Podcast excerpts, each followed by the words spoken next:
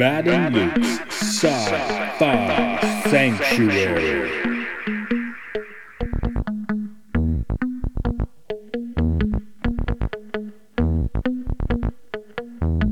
The year is 3013. The galaxy is scintillating in the mellow light.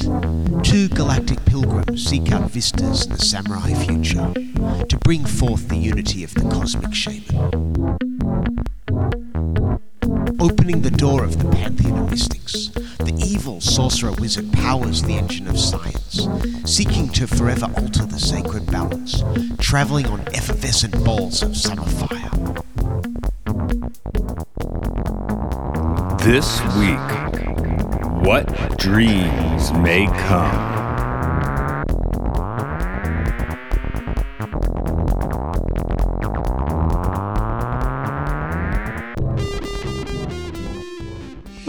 Year 1998, Robin Williams died. Yeah, for the uh, well, okay, let's get. He's done a lot of films. It probably wasn't the first time. Yeah, that's what I'll say. It probably wasn't the first time. I think he made it through Toys. You mentioned Toys, right? Yeah. I don't know that though because I haven't watched Toys yet. So this one is What Dreams May Come. Yeah. Oh, it was actually released very close to the date. It was released in October, Oh, okay. If that's relevant to anyone. Yes. Uh, yes. I did see this film really early, so that's a weird one. Anyway, I'm Luke. this is Matt. Welcome to the Sci-Fi Sanctuary. we got it backwards a little bit today. So when I I'll, I'll get into a little bit like when I first saw this movie and when I saw it later. But first off, um, you know, when I first saw it, I was what was I, 19 and you know, coming at it from the very Judeo-Christian perspective, Hmm. right? So later I could see it having knowing more about Buddhism and Eastern things and so forth. So we we brought in Buddhist author Von Galt to kind of give us some perspective on that. Thanks for joining us again. Hi guys, I love being your Buddhist correspondent on these movies. They're my favorite. It's a nice break. It's a nice break. Yeah. But um, yeah, I did see this. This is back opening night, and I kind of didn't realize this till I got to the end of the movie. But this is when you would go to be like, "Hey, this actor has a new film. Let's go see it." Hmm. Because it's like there, I remember there being a hook, and I was like, "Oh, I don't know who the director is." You looked at the filmography, and he's done like almost nothing. Right. Yeah, so it was like, "Hey, we're all going to go see the new Robin Williams film." This is like what I don't know follows Good Will Hunting precedes it somewhere around then. Right. and um, I saw it opening night, and I hated it. Like, I, I think I actually might have referred to this as like my least favorite movie for some time. Um, Uh, I saw it even younger than you because I think we got it out from the video store shortly after it came out. So maybe I was a little older, maybe like 10 or something. um, and again, looked at it from the very Christian perspective of heaven, hell, uh, that sort of thing. Um, I remember the imagery like was really like lodged itself in my brain. oh, that was a big All the hell point. stuff, all the pink stuff. So that stuff stuck with me. But I found the film boring as hell because I was Yeah. years old. Yeah. I was I was a senior in high school when I watched it in the theater and um I just remembered the uh, just the the imagery. I just really liked the imagery and the colors, the just the vibrant blue throughout the movie. Um that's really the what what I enjoyed about it. In terms of the storyline, I totally get the storyline um, completely from a Buddhist perspective, but it, for me, it wasn't really blowing my mind. It was just most of the images were beautiful. the I guess the, the thing for me is I felt the need to return to about five years ago when my wife went a little nutty for some time and I was like, hey, there's this metaphysical movie about that kind of thing and kind of like and then I was like, okay, now I'm really getting it. Then I knew more about like, you know, Eastern um philosophy, religions, and so on and so forth. right. And at that point, I was like, okay, now I totally get this movie. I mean, it's it's not a movie for I guess someone under the age of 25, maybe. yeah. I know. Is it the age for someone who's 31? How, how I de- oh, I definitely liked it more this time. yeah. Um, I mean, it's not the sort of film I'm going to watch over and over, right? Because it's not made to be that kind of film. no, it's a little heavy. um, it was a, it is a good film, I guess, yeah. is So- what I'm saying. But yeah, very, very different reactions, age 10 and age 31, as you'd imagine. Right. So for me, it's like I haven't seen a movie that's quite this varied from one viewing to the next. Right. I mean, like, uh, you know, usually if I see it, again, eh, it's a little better. This one, like this, now I like actually quite like this movie. So it was kind of weird to get that that perspective. Um, did it, and uh, when you saw it in high school, so that that's I guess I guess I'm a year older. It must have been my first year of university. The one thing I did like the imagery, of course, I was like, wow, all this awesome imagery in a film that at the time I didn't like. I'd been to Europe the year before and had been to like the Monet house. So that was kind of cool, right? Hmm. It was kind of like this had a different version of that. So Yeah. I really I really like I mean if you if you watch it and you're perceptive on the the imagery in the afterlife and and you pick up the you know the scenes before the afterlife you can really start tying in um that it's just a replay of what the people were thinking of before the afterlife and they just recreated in their afterlife. So i picked up kind of the early signals uh what was to come and then you know instead of trying to think about the plot and the storyline then i was like oh okay i'll just enjoy it for the imagery. And if if for me that going into the movie that perspective was really enjoyable so then i didn't really think about the plot very much because i knew the plot was just basically going to substantiate the living life in the afterlife so I, I feel like we're like trying to like buy time here till we just start talking about Robin Williams and things as we did last time. So Yeah, the, the plot in this film is not much of a plot, but I'll run through it anyway.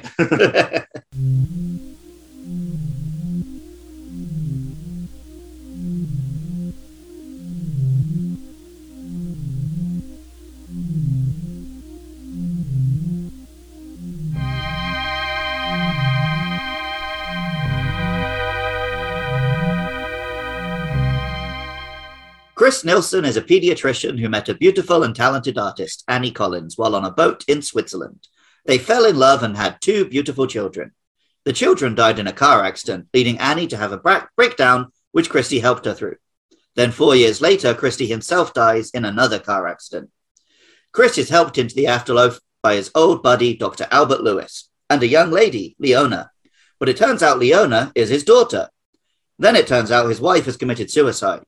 With the help of Albert and a kind of Charon figure, he goes to rescue her himself. It turns out Albert is actually his son. And it turns out Charon is actually Albert. And Chris drags his wife out of hell, not with a BFG and some metal music, but with the power of love. And they decide to be reborn and love each other all over again.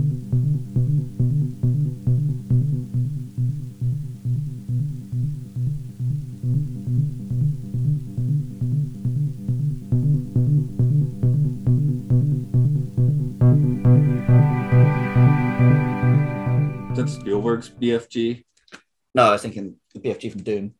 Oh, okay. the only other thing I can think of was someone storms into hell. So Right. Oh, yes, yes. Getting back to Doom, uh, Doom, Doom with the M. Yeah, it was kind of funny. Um, we had to do a two for podcast today where we actually got up at six in the morning and did the Evil Dead, which is like the polar opposite of this movie. he went from one to the other yeah. yeah. So if we're like, uh, in that scene where Robin Williams was like getting splattered with blood and a chainsaw, you know, we're like we're, we're crossing our wheels a little bit if that happens. Yeah. yeah you know the, the the thing the thing i picked up a lot of very um metaphysical aspects that i i can relate to in my buddhist understanding of the movie.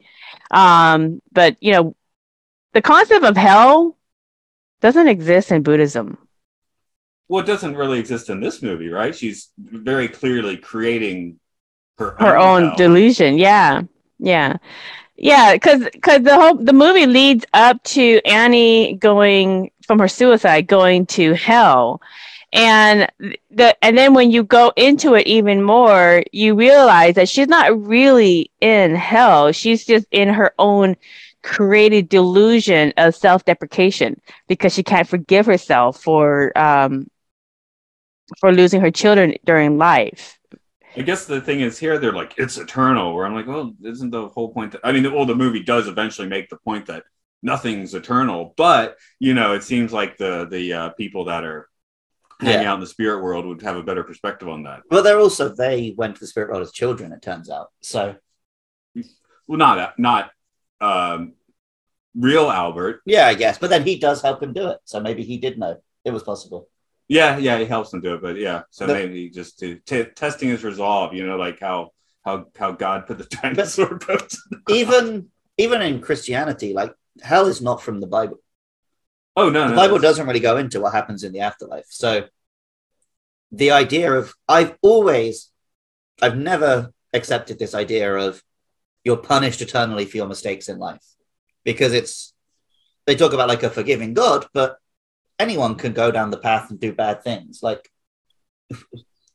what's the point in punishing them for it? Like what's anyone getting out of that? What's an almighty being getting out of that especially?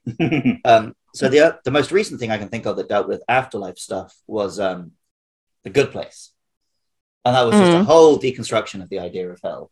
And eventually, they Yeah. found what you actually want is just a chance to improve until you're ready to go to heaven. Um, but the Right. one- what I always, any sort of media which deals in life after death, um, and this is the same thing I always say about time travel media. You need to, uh, when you come away from the film, there needs to be some message that you can apply while you're still here on Earth. Um, if the message is just like, oh well, it doesn't matter because you live afterwards, like none of us know that. So I need the film to do me something that I can use in my life. Um, like recently, we covered Cloud Atlas, and you can argue back and forth whether that's actually about reincarnation. But the point of that film is that your the kindnesses and the cruelties that you enact in your life will affect will, is the legacy you leave behind.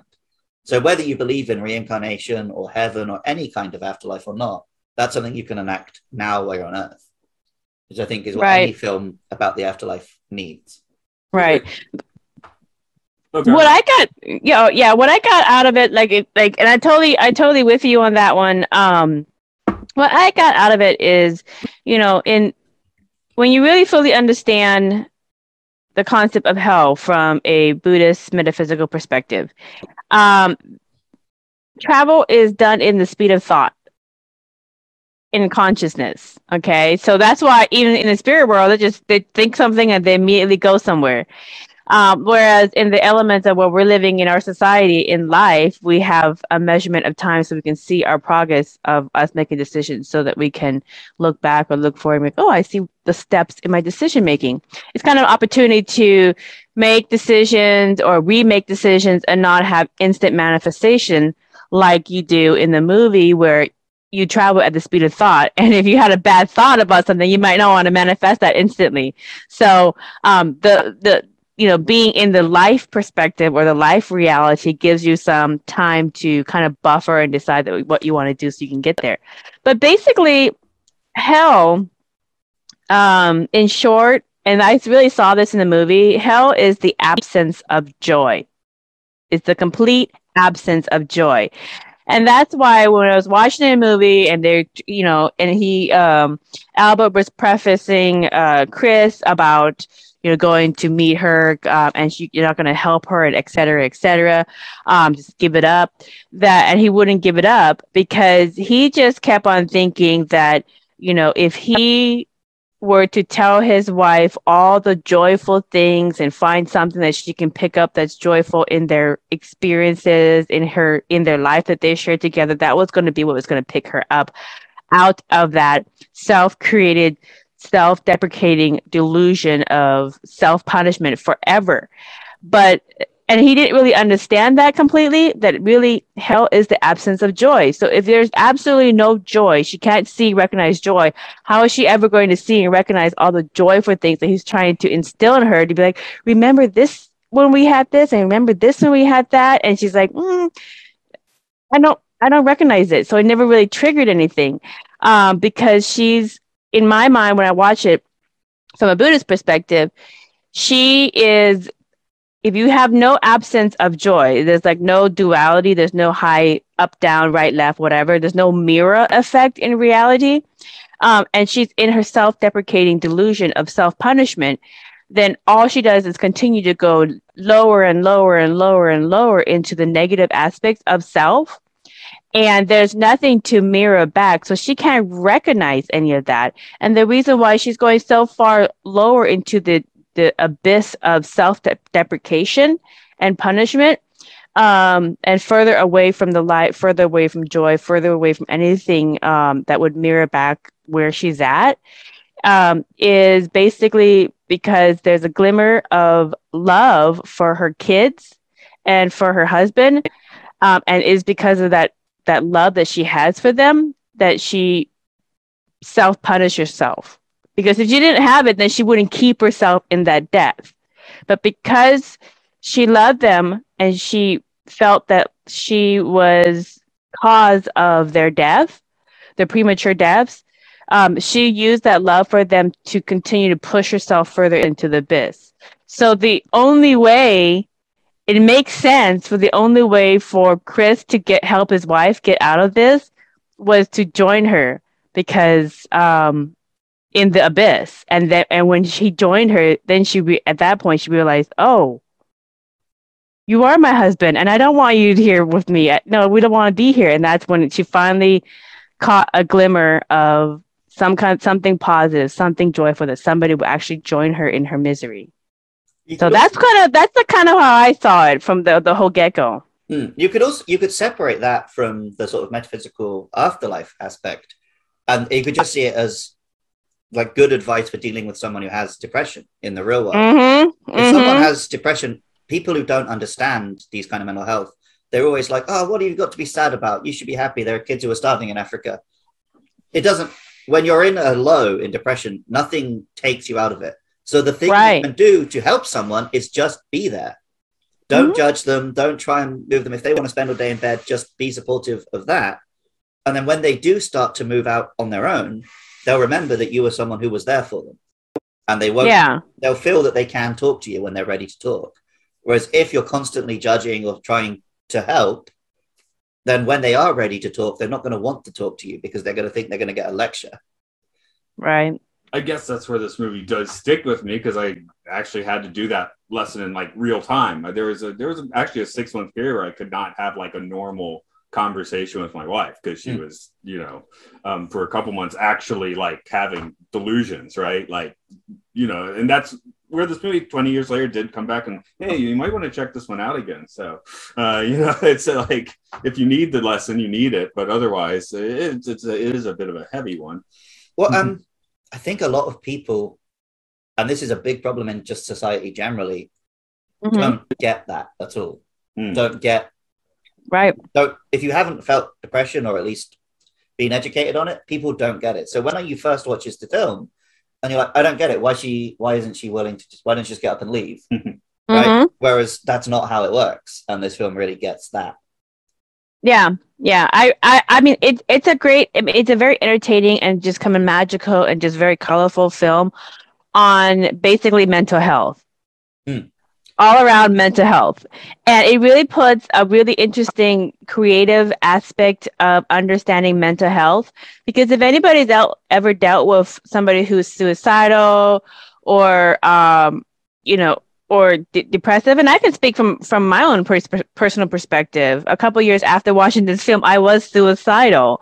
In college i almost killed myself a couple times because my first marriage my college sweetheart it, it didn't work out um, for various reasons and i had put so much of my self into that marriage um, like many young women, you put so much, and young men, you put so much of yourself, your image, your your livelihood, everything about you is into this marriage, and then if it doesn't work out, there's nothing left, and and you just kind of feel heart heartbroken. But in short, um, every single breath that I took felt like a knife going, like a literal knife going through my heart. Every single breath. And I didn't want to kill myself to punish anybody else or to hurt anybody else. I just wanted the pain every time I took a breath to stop. Mm. And I didn't think about anything else but to stop the pain. So, suicide was at the time how I could stop being in pain every single millisecond of the, the day. It's like having somebody stab you every single millisecond of the day or having a heart attack every single millisecond of the of the day. It's a lot of pain when you get into that um, aspect. So not all suicides are about punishing other people or leaving this behind. It could be as simple as I just don't want to live in pain anymore. Well, I'd, I'd say very few suicides are really about anyone else. It's always Right. it's just uh, that own person's problem, and not enough Right. media treats suicide victims as victims. Yeah. A lot of media But- concentrates on like, oh, isn't this so hard on the family or so hard on people left behind? Whereas you know the victims are the people who, for whatever reason, because the support wasn't there for them, have felt like the only escape is to take their own life. Right, right. I, I know for myself, like what got me through it was um one, um I have a deep belief. It's gonna kind of sound catchy, but when you're thinking about killing yourself, you either have a belief in God or you don't. Mm. Okay. It's as simple as that. And I do, I do, and still do have a deep belief and connection with God um, as a Buddhist, metaphysical Buddhist. And I thought also, if I had left to reduce my suffering of the pain that I was feeling, I would leave a huge hole in my family and friends network. Um, that would basically uh, no offense my fam my family at the time was a little bit of a wreck and i pretty much the, was the fixer. I would fix everything and i would i would bend amend things and all that kind of stuff. So I, it would it would really leave a lot of people's lives in shambles.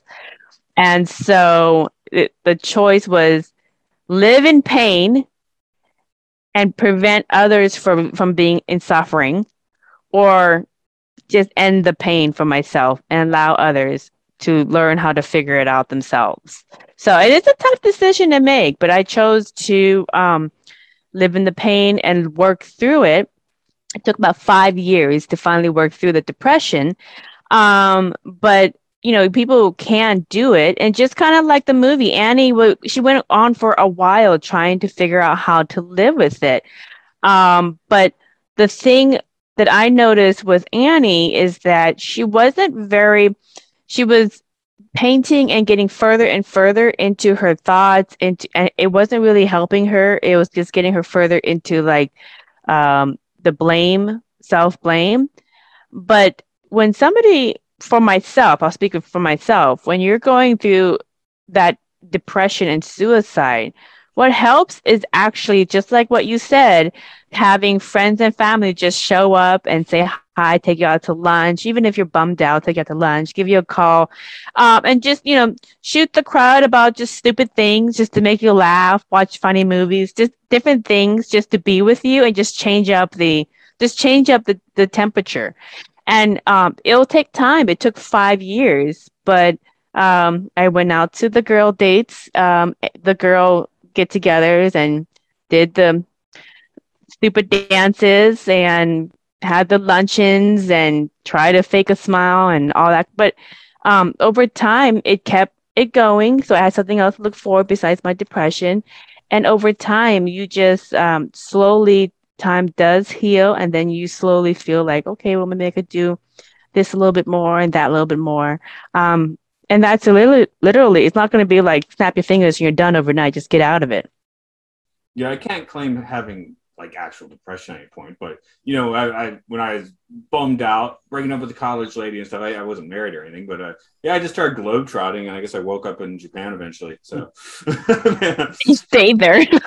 Yeah, yeah. Well, I, for me, it was just being stuck in like a supermarket job in a small UK town, and yeah, the solution was just to change the scenery and Change the scenery. yeah. A That's lot of people- basically it. Yeah. yeah, a lot of people, I guess, feel like they can't change the scenery for whatever reason, though.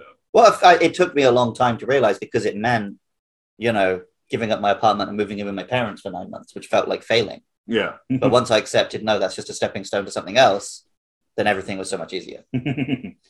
Oh my god, it is, and and I want to say I want to say this as well because I know when I was going through my suicide, it's even though you basically are a ghost walking around with an em- practically an empty shell around the house, um, not living alone is really good Mhm. because because I mean when when I when I got my divorce and you know I ended up moving in with my my mom for a couple years and I was depressed and I would cry to myself at night, etc. But the dog and the cat would come sit with me and we'd just sit there and watch movies. Or I would sit with my brother, um, my handicapped brother, um, or I would just kind of cook. You know, I, I never had to deal. I never had to cook. I didn't cook for two years. My mother cooked everything. Um, so I would just show up and there would be food, and because I was too depressed to even want to cook, cooking was too much of a fun activity that I just didn't really have the energy to want to partake in. You know, so I didn't cook for, and I was a, a great chef in college.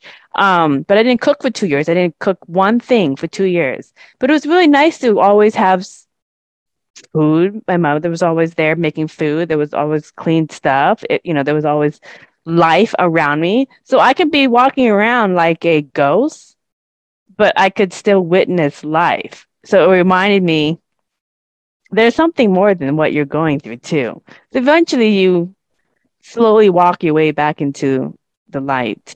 Yeah, some of this movie shows. Uh, I guess they showed the institution as being a questionable choice. It wasn't necessarily that institutions inherently are bad. It's just this wasn't helping her.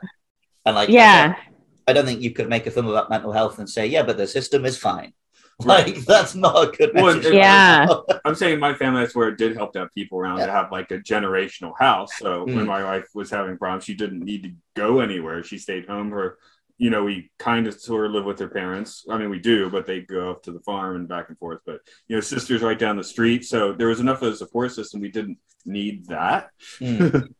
you think that's a cultural thing? Because I noticed in the movie, and I mean, because she she went to the, the the institution and she was pretty much just left alone for the most part to just con- continue in her despair, except for when her husband visited her.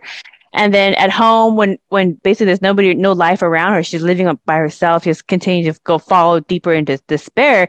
Is that like a Western Eastern kind of thing? Yeah, because it's definitely much more of a cultural thing here to um to stay close. family stay together. Um, kids will get married and still live with their parents for quite a long time.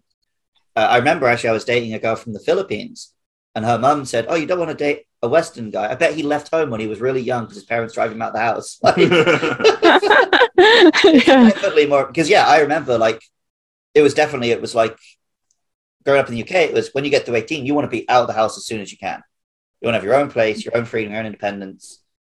Like everything is about like I want to be able to just do what I want all the time. Whereas it's much more of you're part of the unit and much more of a society. That's, what, that's what it's like in the United States. That's what it's like in the United States for a lot of people too. is Once you're 18, you're out of high school, you're out of out of it. Yeah. Unless, of course, you have really cool parents. But the defining factor for a lot of young adults is basically when they start dating, they don't want to bring the date home to mom and dad's house. it kind of kills the it kills Yeah. the experience. Um, Well, that's why in Japan there's the whole industry of love hotels because you everyone lives with their parents, so you've got to have a place to go. So when you mention them to people in the West, people will think it's like this real dirty idea. I just started laughing when you said it. But they, they make perfect sense in Japan because if I live with my parents and she lives with her parents and we all live in these tiny houses with paper walls, Oh, let's go somewhere else. and you know, a- after I was married, we had a few trips to Tokyo. And I was like, gee, we could pay 80 bucks for a really boring business hotel or pay 80 bucks for a place with karaoke and bright colors. Yeah. yeah. That's hilarious. So, Oh well, that I mean that's if if you if you live in like a like a high rise city, that what about if you live in like the country area where it's more rural and people are more spread out? yeah, Is it the same But I thing? think maybe even more so because in the country you live in big family houses.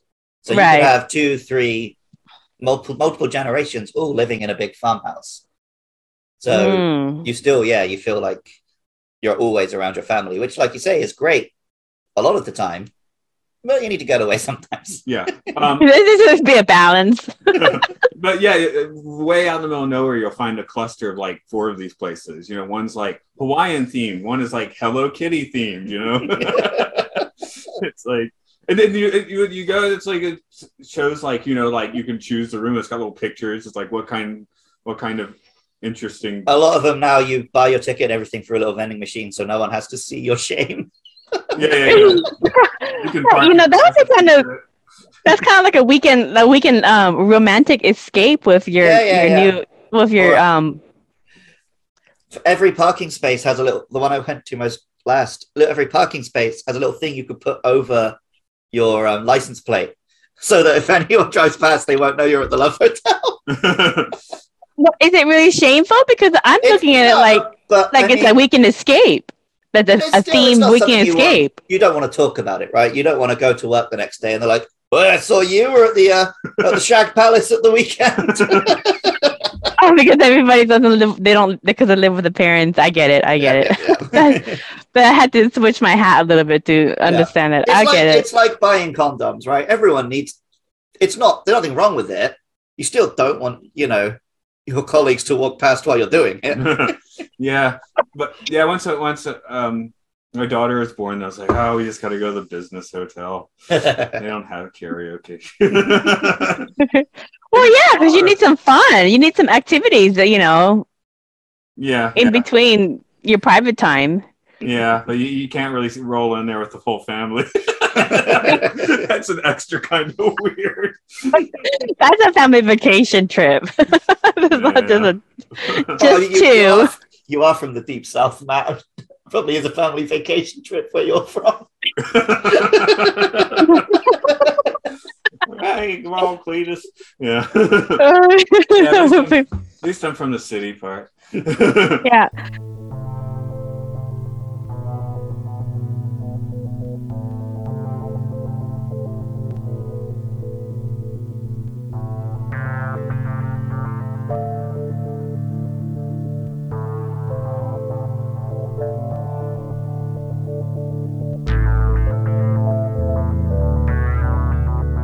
You know what? It's really f- what's funny that I mean because we we're, we're talking about dating too is what I also found funny about um about this movie is that soul groups they recognize each other. You know, regardless. I mean, so I mean, so in terms of this family, you know, Annie and Chris decided to reincarnate and then start it all over again.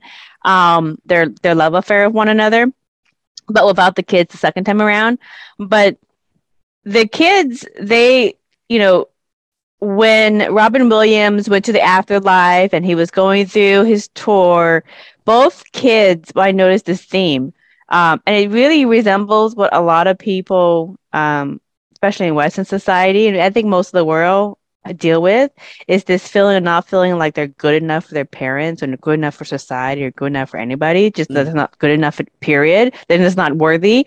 And so I noticed that in the movie, that was a continuing theme that um, when Chris Robin Williams met both kids, like Marie, his daughter, eventually came out that she didn't felt pretty enough, and that's why she she had picked up the persona of this Asian stewardess um, that her dad said was really pretty at one moment in their life, and so and that was the the theme of of her feeling like she wasn't pretty enough um, as his daughter, and then um, but once he recognized, he recognized her regardless of what she looked like, and so they rec- they had the moment of, of, of recognizing, and then for his son Ian, he had gone through the whole movie being um, Cuba Gooding Jr., and it came out the very end that he just did not feel smart enough for his dad. That's why he didn't, you know, pass school or do so well in school.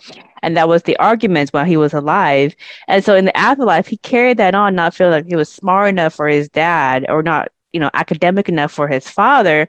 Um, and that was a misconception that both the kids had about the parents um, that it get carried on into the afterlife. And then when Robin Williams recognized that, his character recognized that, he recognized it was his son. And so I noticed that theme was a common theme. They found a really creative way to portray it. But it's a common theme that many people suffer with. That goes into the mental health issue as well. Is that many people have mental health issues. One of the themes that come continue to come up in their life is that they just don't feel like they're worthy of meeting up to the expectations of their parents, their spouse, their society, whatever. They're just not good enough. Um, but at the very end, when they go into the afterlife, they realize that they've always been good enough. They've always been worthy, and there's nothing that they could do wrong because it's all just an experience that they're learning and growing from. So that's what I, I found was interesting. I was thinking with the family hanging out in the end. I mean, there's not technically a family dynamic anymore. They're basically on a. They should technically they're be just on an even They're just keel. for Yeah, it's just Yeah. beings at that point. So well, um, yeah, you said like it's a thing in the Western world, but Japan has one of the worst suicide rates in the developed world, and I'm Yeah. I, I'm 100 percent convinced a big part of it is because there's this huge push for kids who are way too young to get good grades. Like I have students who are like 10 or younger telling me they study for like five hours at the weekend. I have never studied for five hours in my entire Yeah. life, and I don't plan to. no, my daughter's studying nothing, but my wife are like, hey, probably, could probably chill out a little bit on this. Yeah. but she she starts to like stress out a little bit. She's like not studying. It seems. But, but yeah, I mean, weird. she's not getting it from you, but I'm sure she's still It's getting it from definitely her not getting it peers, from from her teachers. For- from- yes, yes. It's like sure. it's a whole societal thing, but there are definitely Yeah, there are parents Trying- who push it as well. Yeah, yeah. Well, I def- I mean, I know I'm Asian. I get it. It's the whole like you got to be like smart and you know you, you, everything, everything, everything, and um and and it is it is rampant in um Asian culture all over the world. Even as an Asian American, it's rampant. Get good grades, get to you know get to get to college. Everybody everybody be a doctor. you know that whole that whole stereotype, but the prob the the problem is um is that then you end up living your life playing out somebody else's um you know template of what they want for themselves that they couldn't get so they just push it onto the kids. And so you never really created your own life. You never really created your own vision your own goal your own image of yourself or what you were going to be your own um image of what kind of marriage relationships friendships you were going to have because you just adopted the programming of your parents and your culture. And so when you don't live up to somebody else's predicted programming, you become depressed and you start, you know, taking yourself out. Uh, depression is a very common thing, or feeling like you're not good enough, and that's a common thing that a lot of people, not just Asian cultures, um, experience, but I think other cultures and people in other cultures experience it as well in different ways that just show it a little bit differently. But in Western culture in the United States, there's a lot of people who just feel like they're just not meeting up expectations of their parents and letting the parents down. Uh, they're the the black sheep of the family or the loser or whatever, how, whatever these labels are. And all it is is basically picking up somebody else's programming. Um, most people aren't walking around living out their own programming that they created for themselves. Oh yeah, I mean, it's so much. I mean, you know, well, nature versus nurture, right? You you end Uh-huh. up becoming one of your parents or both of your parents to a certain extent. Um, let's see, what what what, what are some bad habits I picked up? I got my swearing from my mum. I think our kids get this swearing from me too. like all of my friends say the first time they met my mum, she said the C word. I didn't even learn the C word until a couple years ago. I'm pretty sure it had, it had come out of my mouth before I'd started elementary school. It's his first word. Yeah. I don't like there's all these acronyms. I don't even know these street slang acronyms. I always ask my husband, I'm like, what does a Karen mean? Everybody says Karen on these posts. And I'm like, what is a Karen? And he's like, oh, okay, you know. And like and so when these these pop culture um slangs and and and words come up, I'm like, what does this mean? I don't understand what that means. I keep seeing uh it being popped up and um and so he my husband educates me on on street slang all the time. so I'm like, oh okay, now I know what let's go Brandon means. Okay. Yeah, I So- followed a bit behind living in Japan on some of the uh the the more up to date slinging. Yeah. I guess. Which is, yeah, and pe- people are like, what is the what is up with Americans? They're making up their own words. I just remember All being words are made up. I just remember being in high school and about the time, well, probably like a year or two before me, but yeah, just someone coming in and in mid '90s, and that's fat, huh? That's just the time I remember hearing like a slang I de- for the first Yeah. time. I was like, what? yeah, yeah. I don't even They think had- that one ever took on. I mean, it took never took That off. took that on a bit in like surfer culture. Yeah, I I remember guess. being a thing in the People UK, said for like three weeks, maybe. You'll spell it with a PH though. Right, right. Well, I didn't Yeah, the understand- PH. I didn't understand that when I heard it because it was being spoken at the time. So, Oh. Amazingly, we're this far into a Rob- Robin Williams podcast and we've barely talked about him. yeah, I said we were like chomping at the bit to get to him, but um, we haven't done there. Which What about all the other characters? And we're getting to him. We're talking about the other characters. Uh, I mean, you know, I want to talk about the shrink because the shrink is very piv- pivotal as well. Um, because he he basically said in like the scene where he was talking to Robin Williams, um, and they were talking to each other, kind of having a kind of a bromance mo- moment. And he said that this thing that I actually wrote down. He said, "Teacher, parent, these labels prevent prevent us from seeing who we truly are to each other." So I was like, "Oh, that's very good because." Um, because it basically just breaks down that all these labels, all these avatars that we put ourselves in lifetime after lifetime, experience after experience, and even in the spirit world, because you can travel in the in the speed of thought and change your persona and the scene in your, in the speed of thought.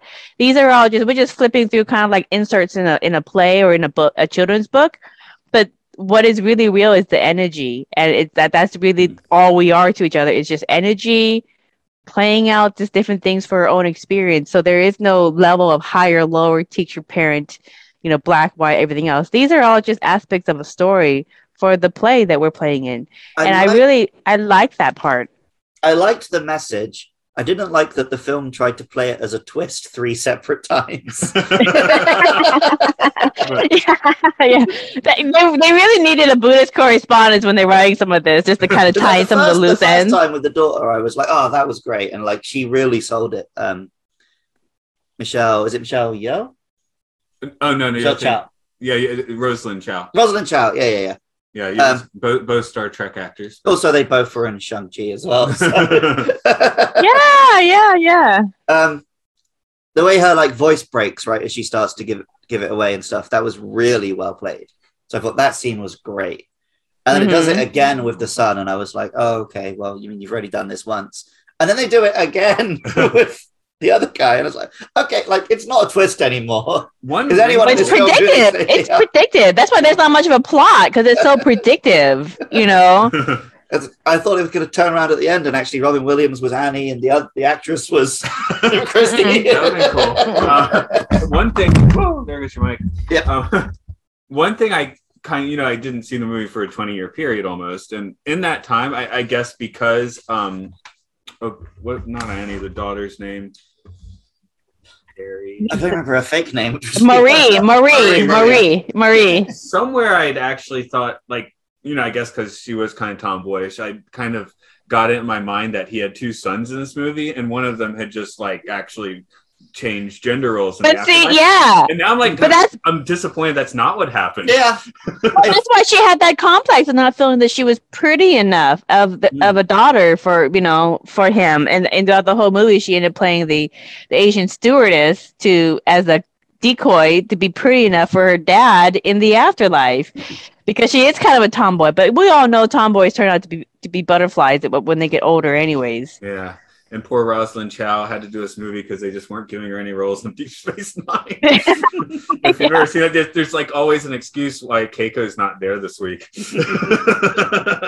She's like eternally pregnant or something. yeah, yeah, yeah. It's like there's just the wheel of fortune as to why she's not there that particular week. But well, it's um, because he wants to spend time with his real true love, which is Doctor Bashir. right, right. Well, yeah, exactly. but um, let's see. Uh, Max von Sydow, we've talked about him before. He's he's always He's great. I mean, he's just mm. doing standard Max von Sydow stuff, but he's great. So that's it fine. You want yeah. him to do that, so it's I you know, and that's a fun name to say. I mean, he's also he's playing not even remotely a villain in this. yeah, yeah. He's, a, pretty he's a helper. Well, no one's a Yeah. no one's a villain in this afterlife. Which True, the villain is just the what you create for yourself. Right. So, yeah yeah you know the afterlife was very interesting um because there was a lot of you know kind of images like the standard kind of judeo-christian image of, of hell and um like but at the very end you see that it's only self created delusion and despair and self-deprecation and as soon as somebody no longer wants to experience that they Right. in the speed of thought pop into a new experience. So everybody in this concept of hell can pop into a new experience if they no longer want to experience it. But then we go into the whole concept of mental health. Mhm. Okay, and even mental health is, you know, will take you into the afterlife, into this experience. And the thing that that about the afterlife and the scenes of the afterlife with the hell um, im- images is that, you know, ghosts they replay to themselves.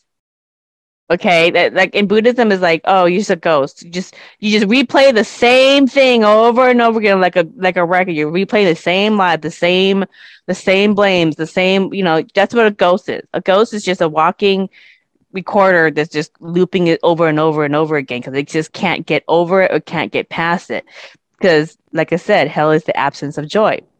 Um, so that's that's what is going on with all those characters in hell, especially when they're walking over them to try to get around to, to go and find where Annie has put her little um, version of hell in place is that they were all basically like when he stopped when Robin Williams stopped with this one guy who who thought he thought was his father or his fa- who he thought that Robin Williams was his son and they and they were like oh I, I don't I don't know you and, and so forth. He, you know that character was just saying oh are you my son are you gonna come and get me or you know uh, like he he was in his own little version of self blame, self punishment, never forgiving himself, never learning from his lessons and moving forward to take the next step to try to make amends for what he did.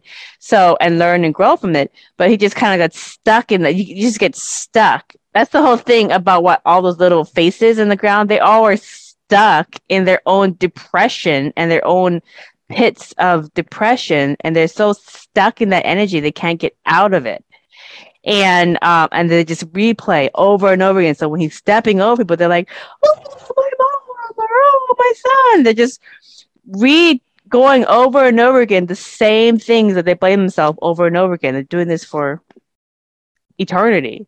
So I really like how they portrayed that aspect of hell because they was really metaphysical to kind of the concepts of what hell really is, which is basically a replay of depression.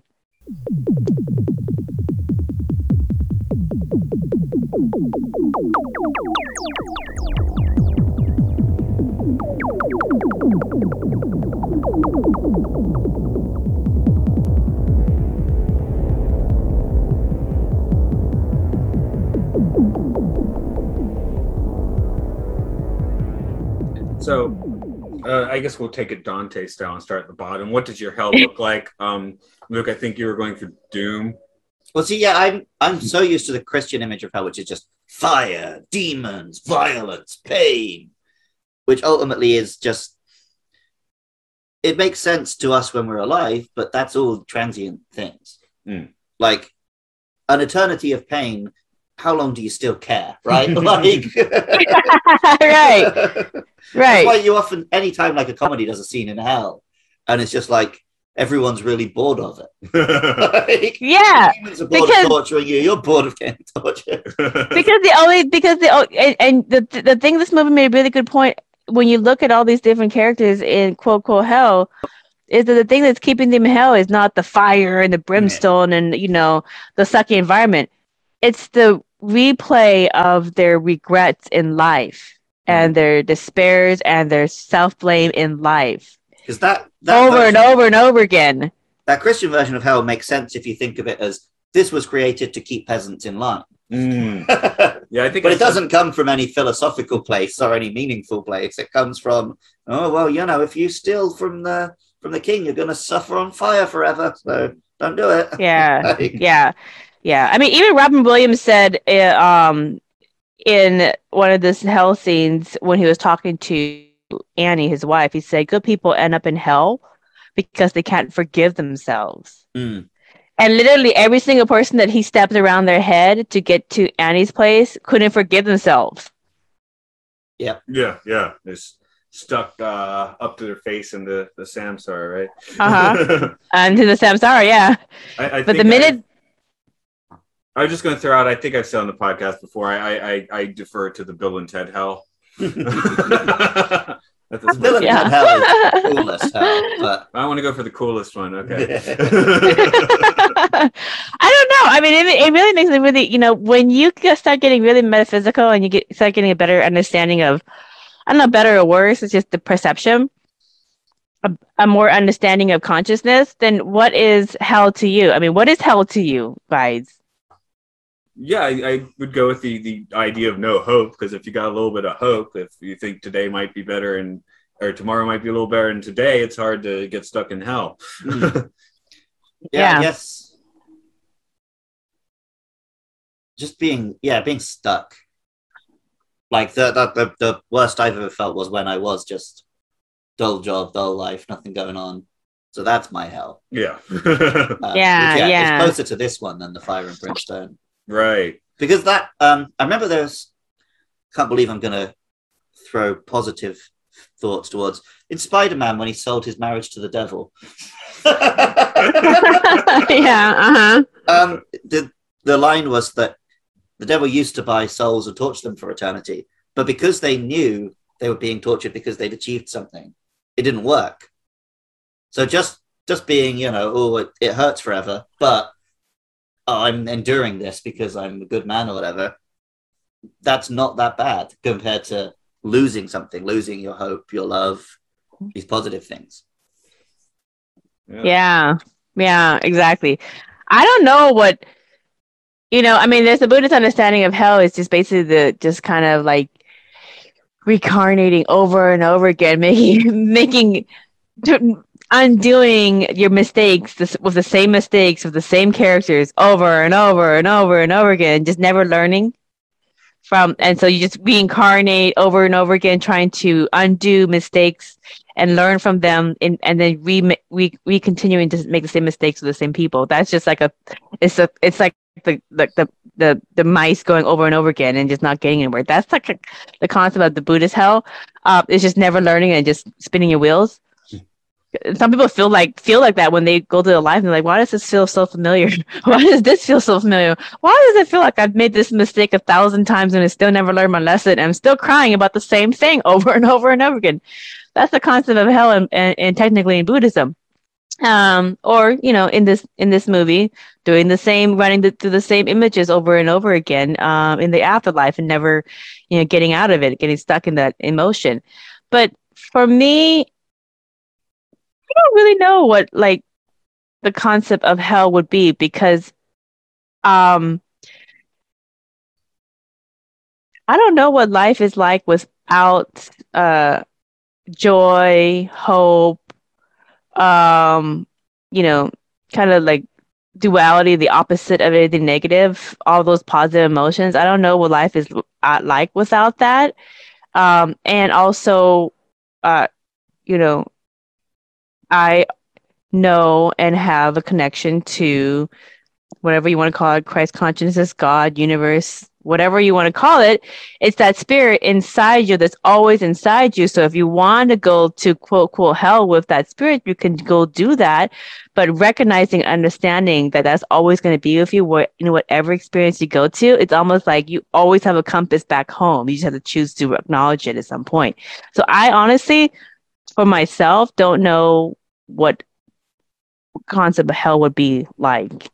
I guess you wouldn't want to dwell on it too much as as this movie, if you do get mired in your own hell or someone else's Yeah. hell, you're likely to get stuck there. Mm. so Mhm. um making making it lighter, I guess now we're gonna create our own heavens. Um yeah. um now it's what dreams may come. I watching it the past few times I've been like, well, this afterlife and the and the dream realm, I guess, are pretty much similar. So it's almost like, well, I've been to a dream space multiple times. It's it's almost like a horse park or something. I'm not into horses or anything, but it's just it's uh, Right. manicured lawn. It's got some picnic tables. There's a you know some relatively nice buildings around, and I've been to that dream place multiple times. And I mean, to me, I'm like, man, I, I feel that's not what I would sit here and tell you would be my heaven, but maybe it is.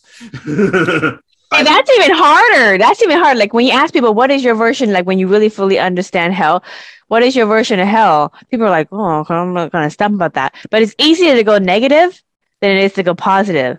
because then if you ask them what is your version of heaven and you see the kids basically their version of heaven was kind of you know aspects in their in their life that they had put into fantasy world i don't know I don't think I have a version of heaven because there's no one thing I want to be in forever. right right. Um, like Well, I should mention my dream space is kind of like a, you know, it's kind of like a home base, right? Yeah. As as the dream or the afterlife spaces are in this movie, you can go somewhere else. You right, yeah, yeah, yeah. You're going to have your home base.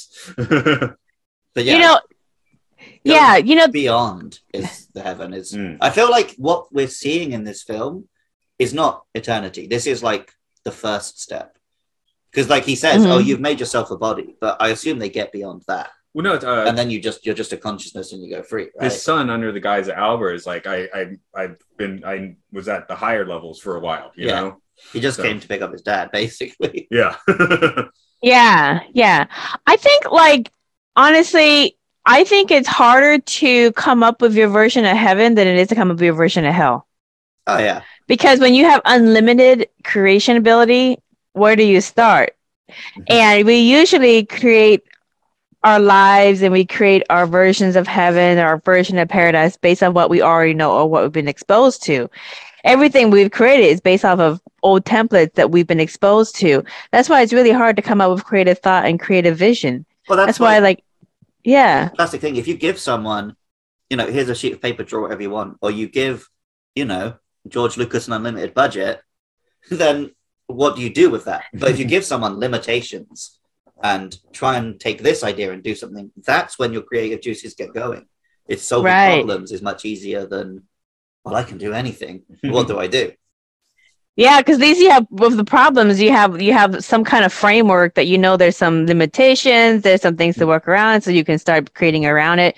But if it's a completely blank, you're like, I, I, I don't know where to start.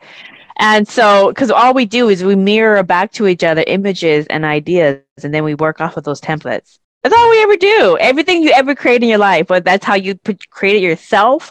That's how you created your home. That's how you created the type of relationships you have, the family, the, everything. Everything has been picked up templates from things that you've been exposed to in your family, your friends, TV, society. You just pick up different things that you like, but uh, were they really your own creation? That's the, that's the, that's the kicker. What almost seems obvious once you hear it, but I, I just recently someone was telling me the idea of you know just like dream interpreting your life. Like when I'm Mhm. talking to you right now, I kind of think of it like I try interpret the same way I would if I were talking to people in a dream. You know, I mean, you know, within reason. Obviously, you could um, use that in a way where you are going nuts. So do it responsibly, I guess. But Yeah, that's why the Buddhists always tell you just experience. You're here for the experience. Mhm. You know, because you can just run yourself ragged trying to like overanalyze and analyze and all that kind of stuff. Just just go for the experience and do your best to just have a good experience. Um, that's why samsara is just a journey. It's just a journey. It's just an experience. But you know the thing the thing that I found at the very end is they made it to the heaven, they got their family together, they had this beautiful created world of their heaven. And what does people in heaven want to do? They want to reincarnate and have another love story. Mm-hmm. And so falling in love again in life is their version of heaven. Isn't that funny? yeah, Yeah, yeah. I mean, Oh. people focus so much on like what's beyond, when, when, and that's very interesting. That's all well and good, but it's uh, probably worth focusing on what you're doing at the moment. well, like I said, Mhm. a, a film about the afterlife has to have a message that is make the most of this one. right. If the message is, ah, it doesn't matter because heaven's nice, like that's kind of a dangerous Yeah, yeah. Yeah. Exactly. It but but if you if you because in the Western world, this is my interpretation. People look at life and they look forward to the afterlife, but they don't look forward to after the afterlife. With if they decide to reincarnate, because you're going to reincarnate into some kind of physical experience, even if it's going to be a trillion infinite years. At some point in your existence, you're going to reincarnate into something. Maybe not Earth, maybe not in this dimension, maybe another dimension, another galaxy, another universe, another species, whatever. There's just so many things to create um, in in the ethers. But the thing is, is that um, in Buddhism, that's why that's why you always see like uh, the images of the infinity circle, and then you have the images of samsara where you b- born, you grow old, you go to the afterlife, then you come back and you reincarnate, do another experience. It just goes, and, if, and the, the whole point of that is the things that you do in your life will influence how you plan your afterlife, will influence how you reincarnate in your next experience in samsara, will influence what you want to do next in your afterlife, which will influence your next incarnation. We're just working off of, we're jumping off of one template to another template and picking up the, the parts that we we really like from the last experience. So in the movie, in the very end, you have Annie and Chris decide to get born again and meet each other, but this time they're kids at a at a at a lake park and then their boats hit each other instead of the last life where they were literally in the big boats and they you know crashed into each other on accident but there was a smaller version so they picked the the, the way the meet cute Mhm. that they met on the last life and they liked that so much that they replayed that's how they're going to meet cute again in the second life but in a smaller version. So we a lot of times we pick the things that we really like and we replay it again. We'll do like part again because that was fun. But then we'll add some other elements into the next experience that we want to experience again. So um, there's there's a whole thing in buddhism about pre-planning your life and the experiences you want to go through it's kind of like um, when you want to go on vacation you meet with a travel agent to see what kind of excursions you're going to have maybe you're going to have some lessons uh, maybe you're going to meet some characters. Also, you might do a little bit growing spiritually and your, in your soul growth. You're going to have some challenges because if it's too easy, you're going to get bored and it's not be real enough. You know, all that kind of stuff. So um, you pre-plan that and then you go into it. But there's a whole gap of time before you incarnate into your next life. So a lot of Buddhists, what they do is they think about the things that they're doing in this life to see if oh am i doing the best that i and am i having the most positive and the most experience and getting the most out of this samsara experience?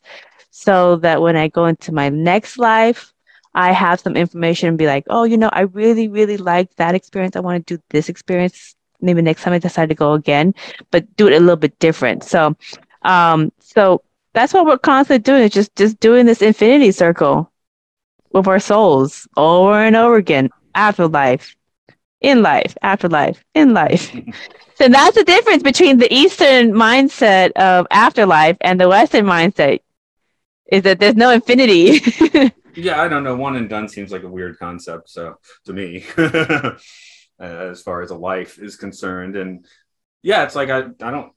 Do you want, really want to play the role you're playing right now forever? No, it's fun for now. hmm hmm That's why the Akashic Records um, in the the movie where you have the library where the shrink works. He likes to work in the in the library Mm. because all those different books are everybody's lives, and um and he's just kind of like, oh, this would be interesting to kind of go into hell with Annie because most people aren't able to get out of that. So if I can witness how somebody does that, then I can be like, hmm, a new experience to add into the Akashic records that nobody has been able to overcome. This will open up creation to something different. So he wanted to witness that and be part of that and see how they did that. I think this is a quote from Game of Thrones, but it was the person who never reads only lives one ri- life, but the reader lives a Mm. thousand. Mm-hmm. yeah, I don't get it when I talk to someone. They're like, I don't read. I'm like, what does that even mean? yeah. yeah. Well, even if you don't read, you watch movies. Watching movies is just getting information. yeah. Yeah, so you got that. But yeah, I don't know. I, I guess there's the um like when we have you know, in Japan you'll ask kids like or adults too, what is your hobby? And some of them are like watching movies. And it's like that's not really it's too passive. That's not a hobby, you know? Yeah, yeah, yeah. I'm, I'm like reading, I'm like, well, that's now a little active, right? So I'll take that as an acceptable answer. I mean, if it's a real quiet student who just give me an answer, I won't argue at all. But yeah. Mhm. But um You know, now if you really want to experience another life, it's video games, mate. So I do bring you Yeah. actually um, the imagery in this film of the where he's in the painting. That looks Yeah. so good. That's such amazing. I don't even want to know how Yeah. they did it because it just looks incredible. Um, but Mm-hmm. quite a while after this film, uh, 2011, Legend of Zelda: Skyward Sword. Um, the whole game is made to look like a Monet painting. And so stuff that's close to you is you can kind of see it, and then further away it's just vague brushstrokes.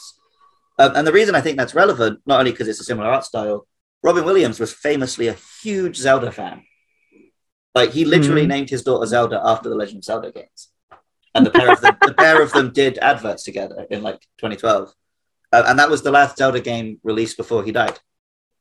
So I like Mm. hope that he played it and enjoyed that art all Yeah. over again. Hopefully, made the connection. Yeah. Um, I would imagine he might have. You- I mean, you might. For I, I, I do love hearing when there's stars or musicians. I don't even remember making that movie. I don't remember making that album. uh, Robin Williams probably could have said that for things in the early '80s, but Yeah. he probably remembered making this one. Um, yeah. Well, see, that's the great part about um, that's the great part about life is like you might surprise yourself. Like I never thought ever in a million years that I would be doing X, Y, Z. That that's never crossed my mind, but I guess I'm doing it, and it's actually kind of cool. So allow yourself to be surprised. yeah. I certainly never planned out what I'm doing. So I've at never all. planned anything. in my life. I didn't even plan my vacation in university. We just got a ticket to Lisbon and saw where it went. I just saved up all my money and Oh. flew to Tokyo, and I'm still here. so you don't necessarily need the travel agent, but uh, sometimes it's good. It is, it is a little more comfortable that way sometimes. But um, I'm Mhm. uncomfortable. yeah, I guess speaking of students, we need to go s- teach some students soon. Yeah, I gotta uh, go have a shower because I'm fresh out of the gym. So uh, and Vaughn, I did. I read your most recent book. Is that still the newest one? Because last time I talked to you is when I learned about the, the most recent one. Unless there's a more recent one. Um, the most recent one is Buddhist mandalas, Christ consciousness of a multidimensional Merkaba. That's the one with Tara with the three heads. right. Okay. Is that the one? That's the one I just finished recently. So. Okay, what did you th- what did you think about it? Um, I, I enjoyed it, and actually, my dad Oh, listened good. to our last one with Kundin, and he was like, "Oh, I want to read the book." I was like, ah, "Maybe you should actually go to her first one." you know, Just you stick in the background. yeah, But you- he read the first one or he just go straight to the second one? Uh, I sent him to the first one because um, he was just interested in what he what we were talking about with Buddhism last time, and he's read books on it before. But I mean, he's a, he's he's an Episcopal dude. He goes Oh yeah, yeah, yeah. all the time. But you know, I, the, the one thing I'll give the Episcopal Church definitely is that they're relatively open minded. Like if they're going to be into you know organized religion, it's not the worst choice. They they've had gay priests, women priests for years. They don't really push anything too hard. I went to Catholic school. They are not open-minded. No, they're less open minded. Well, you know, like you know, the thing, the thing is, is that everybody's in different level of consciousness in their understanding of everything, and that is totally fine because that is the template in which they're creating from. You know, so um, and and you know, if everybody was in the same f- level at the same time, there wouldn't be a lot of dichotomy, a lot of contrast, and then the contrast is what creates uniqueness and creativity comes from the contrast. So a lot of Buddhists understand it. They're like, you be whatever you want to be. You're good. You're good. You do whatever you want to be because you're providing me contrast so that I can create the best that I want to experience because of you. and and I do make sure to ask the authors uh, where is the best place to go for this. yeah, yeah. So, um, yeah. So I only so my website is Merkaba Chakras, M A R K A B A chakras, like your seven chakras.com. All my books will be there. Um, I have one more book, the third installment of Buddha, Buddhist Mandalas, but I'm actually going to hold off for a couple years because um, there is not a Buddhism book on consciousness that I'm aware of that actually goes over humanity's life lessons regarding a pandemic. And pandemics in history change humanity's trajectory. Um, and I really want to include humanity's current huge life lesson with the COVID 19 pandemic and how we get out of it, how we find compassion, how we find empathy, how we find forgiveness, and how we find unity in each other to help each other through hard times. And there is not like Tara um, and a lot of other Buddhist um, teachers speak about pandemics um, in history. That's where they get a lot of the compassion. But I haven't seen one put put in recent times. So I want to wait and in, and observe humanity, and then I want to close out the Buddhist mandalas trilogy trilogy series with that last book to kind of close out basically uh, the holographic reality in which we create and love through. So we can Um, stick with the second one for now. Then. Stick with the second one. Yeah, Stick with the second one for now. Stick with the second one for now. Um, yeah, it, it, it will be interesting, and then hopefully we'll we'll we'll see what happens. I have a couple other books. I want to get back to my Buddhism, my Buddhism archaeology folklore book where I follow Buddha's folklore of Lemuria, and then go through all the different um, Polynesian islands and just get copyright free images of all their pyramids and megaliths on the top of their mountains, which substantiate 100% the Buddhist folklore of the ancient Lemurian spiritual culture. Yeah, I do want to. I do want to try the the diving into Yonaguni at some point. I mean, Oh my goodness, that's be a cool. good one. I mean, Yeah, you're right there in Japan. Our company took us on a trip, but we were two islands over. Also, a very cool Ooh. island, but not not. That was Miyakojima, and I you have to. There's Ishigaki, and then it's not Yonaguni's not the name of the island, I think, but I guess I could. Yonaguni is really remote. Yeah, you have yeah, to yeah. kind of like, You're yeah, almost in Taiwan by the time you're there. yeah. It's not as close as they, as they're saying. Yonaguni is really, really remote. It's quite a trek. It's not very touristy for the most part. You're really just going to go and see the under, underwater pyramid. It's not like a pyramid, like looking pyramid, but it's a pyramid. It's a megalithic structure underneath there. Um, and it falls right in like that, it, right in line um, with the Buddhist folklores of the the, the ancient Lemurian people. and I just, I, did you know we do have a Keystone tomb not so far away? Yeah, I've been to it. Okay. I didn't know till my daughter had like a school trip there. Like, whoa, I didn't know until I was at a museum and it said go this way to see the tomb on top of the hill, and I was like, all right, sure. always on top of a hill, you guys. It's always on top of the hill. That was where all the the people that we um that survived the mega flood went to was the top of the hills. And that's why they always put the pyramids and the megaliths at the top of the hill. So everybody can see it. So Wow. anyways, but that's where you can go for all the materials, macabachakras.com. uh, Luke, you want to do our thing? If you've enjoyed this podcast, you can find it on Twitter at MLSFS or also on Facebook, YouTube, Apple Podcasts, Spotify. Just search Matt and Luke's Sci-Fi Sanctuary. If you want to hear the music you heard in this podcast, you can hear more of Matt's music by going to rovingsagemedia.bandcamp.com. And if you want to help keep the podcast online, you can support us by going to patreon.com slash pod. Pass. Papastius. Yeah, that one. Yeah. Anyway, Oh, Mangal, thank you again for joining us. It's, I, I like getting into these metaphysical movies. So, you know, we spend a lot of time in the, the isn't that cool sci-fi, but it's, you know, nice to get into the different areas. I mean, is this one even a sci-fi? Not not quite. Uh, nah, Nah, it, it, it sci-fi, looks fantasy, like a sci-fi. philosophy. so, yeah. yeah. yeah, well, thanks for joining us. But now you and the listeners at home can all go to hell. or or think of a heaven or think of what you. That's easier to think of the hell, isn't it? Always easier to come up with than heaven.